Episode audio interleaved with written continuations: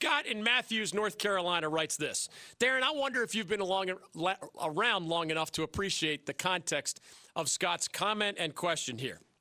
DG, the message board warriors are at it again, and I've often relied on you to separate fact from fiction. I don't always like what you say or what you write. And I have listened to you for 20 years, and I've been a subscriber to the ACC Sports Journal, I think, for even longer than that. While I don't always like what you write and say, I agree with what Coach Cut says in one of your promos, and that is you're fair to everybody. He says your lawyer's brain and your journalist's integrity, whether I like it or not, leads you to fair minded commentary. I, I appreciate that, Scott. With that in mind, can you tell me whether or not the message board warriors are right when they say, and you got to brace for this, Darren, tell me if you understand this.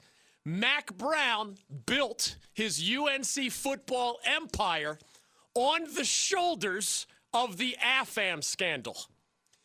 Does that, I know you've covered, you've been around for the NCAA investigated. Right. Sort of the aftermath. The... NCAA said no sanctions here. Yeah. It's it's a disgrace.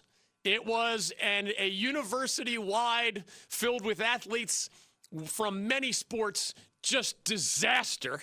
What the AFAM chair and his secretary put together over so many years. Do you have any idea, as somebody representing the 20 something and 30 something generation, do you have any idea of how and why this question would even be asked? Or best, I don't go to message boards. I have no idea what they're saying or not saying. And, I, and frankly, I'm a healthier person because of it. Yes. My track record for accuracy compared to theirs, slightly different. Slightly different. so I appreciate Scott's sentiments. Would you have any idea why this would even be raised? Did Mack Brown's UNC football dynasty get built on the shoulders of the AFAM scandal? Would you know what amateur sleuthing is being done by message board warriors or Twitter tough guys usually. What sleuthing was done where they decided that one plus two equals three as they see it. Do you have any idea? No, I don't, not in detail. I mean, I get the general gist. I think people just want to poke holes in whatever excitement Carolina fans have. But oh, uh, we're, we're, we're used to fans taking lazy, cheap, lazy, ignorant, cheap shots toward each other right, all the time. Sure. There's nothing new about that. No, if you the more you learn about the roots of the AFAM scandal, they actually go back to the end of the 1980s according to like the Wainstein report and the NCAA and and and you know there were a lot. There was the Martin report. Remember all the different studies done on the AFAM scandal before again the NCAA decided, man, y'all have a train wreck here, but it's just it just doesn't violate NCAA rules. You're violating a whole bunch of other rules, and you should be embarrassed, but it's just not going to lead to NCAA sanctions. So the theory is, and man, I wish more people would go to logic class and causation class. Like A happened at around the same time that B happened, so one must have caused the other, right? You know, Brooklyn Decker was a guest on my radio show one day, and the lovely and talented Maria was really nice to me later that day couldn't just be a coincidence, it had to be a causation. Maria jealous of Brooklyn Decker as a guest on the David Glenn show. Oh, that night at the Glenn household, woo! I'm not even allowed to tell that story anymore. I'm getting too old for that. My heart might skip a beat, Darren Vaughn. So there's coincidence, and there's correlation, and there's causation. So the amateur tough guy sleuths want to say that, hey, according to some of these reports, you know, that AFAM scandal started in the late 80s and early 90s. And, you know, Mack Brown went from going 1 and 10 and 1 and 10 in the late 80s. And then lo and behold, AFAM classes showed up. And lo and behold, Mack Brown had eight straight winning seasons and built the Tar Heels eventually all the way into that top 10 program in 1996 and top 5 program 11 and 1 with all that NFL talent number 4 in one of the final polls of course it had to be because Mack Brown built his dynasty on the shoulders of the AFAM scandal. Sure. Do you see the causation there, Darren? They both happened around the same time, so one must have caused the other, like the Brooklyn Decker appearance as a guest on the David oh, Glenn of course. I'll just give you one number. I mean, I mean, frankly, these folks embarrass themselves with their inability to be critical thinkers. Like, if all you want to do is just lob grenades at one another as fans, nobody takes you seriously. I don't care. I'm not going to lose any sleep the, over that. Those who actually take themselves seriously are the ones that crack me up. The, the ones that, when I correct them, inevitably, with my lawyer's logic and my journalistic integrity, to choose Scott and Matthews' phrases, they're the ones that crack me up because they actually get mad when I have to correct them. Like it's my fault that they're lazy, ignorant, cheap shot artists, right? They get upset if somebody says something false or misleading about the legend at their school, right? Oh, wait till a Duke or Carolina fan says something about Jimmy V at NC State in the 1980s. Whoa. Well, if they're wrong, I defend Jimmy V. Guy's not around to defend himself anymore if they're wrong when they attack Coach K, if they're wrong when they attack the, the legend of Dean Smith, if they're wrong, of course I'm going to correct them. Unapologetically so in every case. You lazy, ignorant, cheap shot artists. If you're going to take a shot at somebody, do your homework. If you're right, not only will I agree with you, I'll actually give you a platform for your theory if it's a good one backed by evidence if you're going to be just another lazy, ignorant, cheap shot artist, if that's what you want on your tombstone, don't expect me to show you any respect. I won't, and I won't apologize for anything. If you think it's arrogant to be right, sign me up for being arrogant because it beats the alternative of being the lazy, ignorant, cheap shot artist who takes shots at people's integrity at all. Every school except theirs, remember? Oh, no, it's unfair to say that about their school or that coach.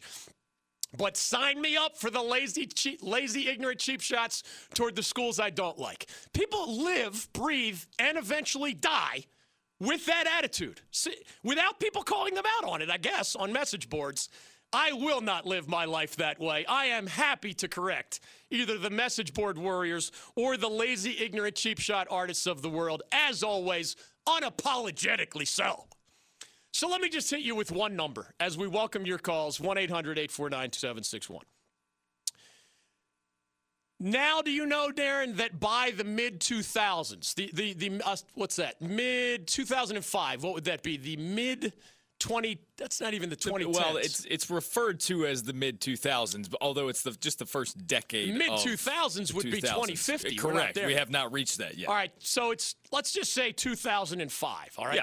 Just a number, just a number for you.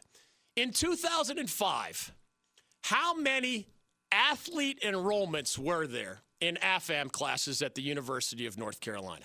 Now, this is not necessarily a number of athletes, remember. The same athlete could have taken several AFAM classes. But by 2005, the AFAM scandal had mushroomed to a point that was truly disgraceful. It was like not everybody knew why these athletes and other students were getting these good grades in these classes that turned out to be irregular was one of the words often used. Bogus some called it. Paper classes was a phrase that some used etc everybody handed something in and that's why one of the reasons the ncaa couldn't nail the tar heels for it but it was usually a mediocre to bad paper at the end of the semester, a single paper, thus the phrase paper classes. And they got suspiciously high grades on those papers, which were often graded only by a secretary who was not who did not have the credentials to offer such grades. I mean, there's more layers of embarrassment and disgrace than I can count in all that. But back to the number. In 2005, so this would be long after Mack Brown left sure. for Texas. He left at the end of the 1997 football season. By 2005, when the AFAM scandal had peaked, like, wow, these athletes and other non athletes are getting really good grades in these classes. And these advisors and others, including in the athletic department, but also outside, were just funneling larger and larger numbers of athletes to these classes, right? So by 2005, the number was between 400 and 500 athlete enrollments. Now, if you count non athletes, the number was actually over a 1,000. So athletes, a significant percentage, but the majority were still non-athletes taking the AFAM classes. Another thing that actually helped the Tar Heels, at least when they were, you know, in front of the judge and jury that was the NCAA. So I want you to I want you to wrap your brain around that number. 400 to 500 athlete enrollments for UNC in AFAM classes. That's in 2005. Okay. 400 to 500 athlete enrollments. Again, we don't know the number of athletes. Right. Yeah, you said this could include Some multiple enrollments for 400 to 500 yeah. athlete enrollments in 2005 out of the 1,200 plus when you include the non-athletes. That's 2005 at the peak of the AFAM scandal. So Scott and Matthews is wondering whether the message board warriors and the Twitter tough guys are right. Did Mack Brown build his dynasty in football on the shoulders of the AFAMs? It was made for him, Darren. If it wasn't made to help Dean Smith, you know, he only had one NCAA title. So he needed that AFAM scandal to get him that second one by 1993, I'm sure. Did Mack Brown's dynasty get built on the shoulders of the AFAM scandal. All right, so 2005, 400 to 500 athlete enrollments. Let's just pick a year early in Mack Brown's tenure. He, he got things rolling in the early 90s. In 1992, how many athlete enrollments were there compared to 400 to 500 in 2005? And by the way, if you were a person of integrity, which you are, if you had even a lawyer's logic, which you might without the degree, would you care if you were building this theory that Mack Brown's dynasty was built on the shoulders of the AFAM scandal? Would you care whether the numbers were larger or smaller in the 90s? Or would you just give up on the idea of credibility and integrity entirely? Would it matter to you? Would it matter to your theory? Your theory is Mack built his dynasty on the shoulders of the AFAM scandal. So certainly the numbers must be much higher during his tenure when his teams you were successful, think, right? You would think. Given that that You theory. would think at least if you have a functioning brain and you're trying to pursue the truth to even a little degree.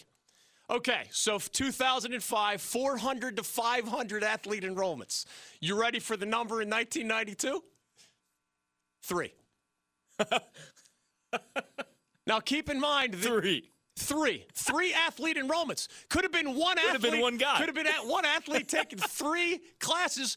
Could have been the javelin thrower from the track team. Yeah. I, am not even. These are not. I said guy. It these, could have been. These a, are not football athlete. numbers. These are athlete enrollment numbers. So think about it. I don't know what the number was in 1992, but Carolina is a what 30 sport monstrosity. You, you probably have 400 athletes at the University of North Carolina. And in 1992, as Mack Brown was building his dynasty, there were three athlete enrollments in the AFAM classes. Three. Three. Might not have even been any football players. There were three total enrollments in 1992. What was that number in 1996? It was nine. Nine we don't know if it was three people taking three classes each.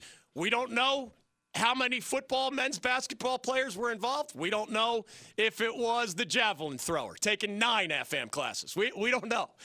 So, did Mack Brown build his dynasty on the shoulders of the AFAM scandal? Do your homework, look up the numbers, and it will save you from embarrassing yourself from a ridiculous theory that only like minded imbeciles would let you get away with. Seriously, the numbers are matter of public record. I didn't I don't have a magic wand here. These are matters of public record. 400 to 500 in the 2004-2005 year. 3 maybe not even including a single football player in 1992. 9 by 1996. And so the empire was built. And Mack Brown had one of the greatest teams in North Carolina's modern college football history by 1997. Clearly, clearly built on the shoulders of the AFAM scandal.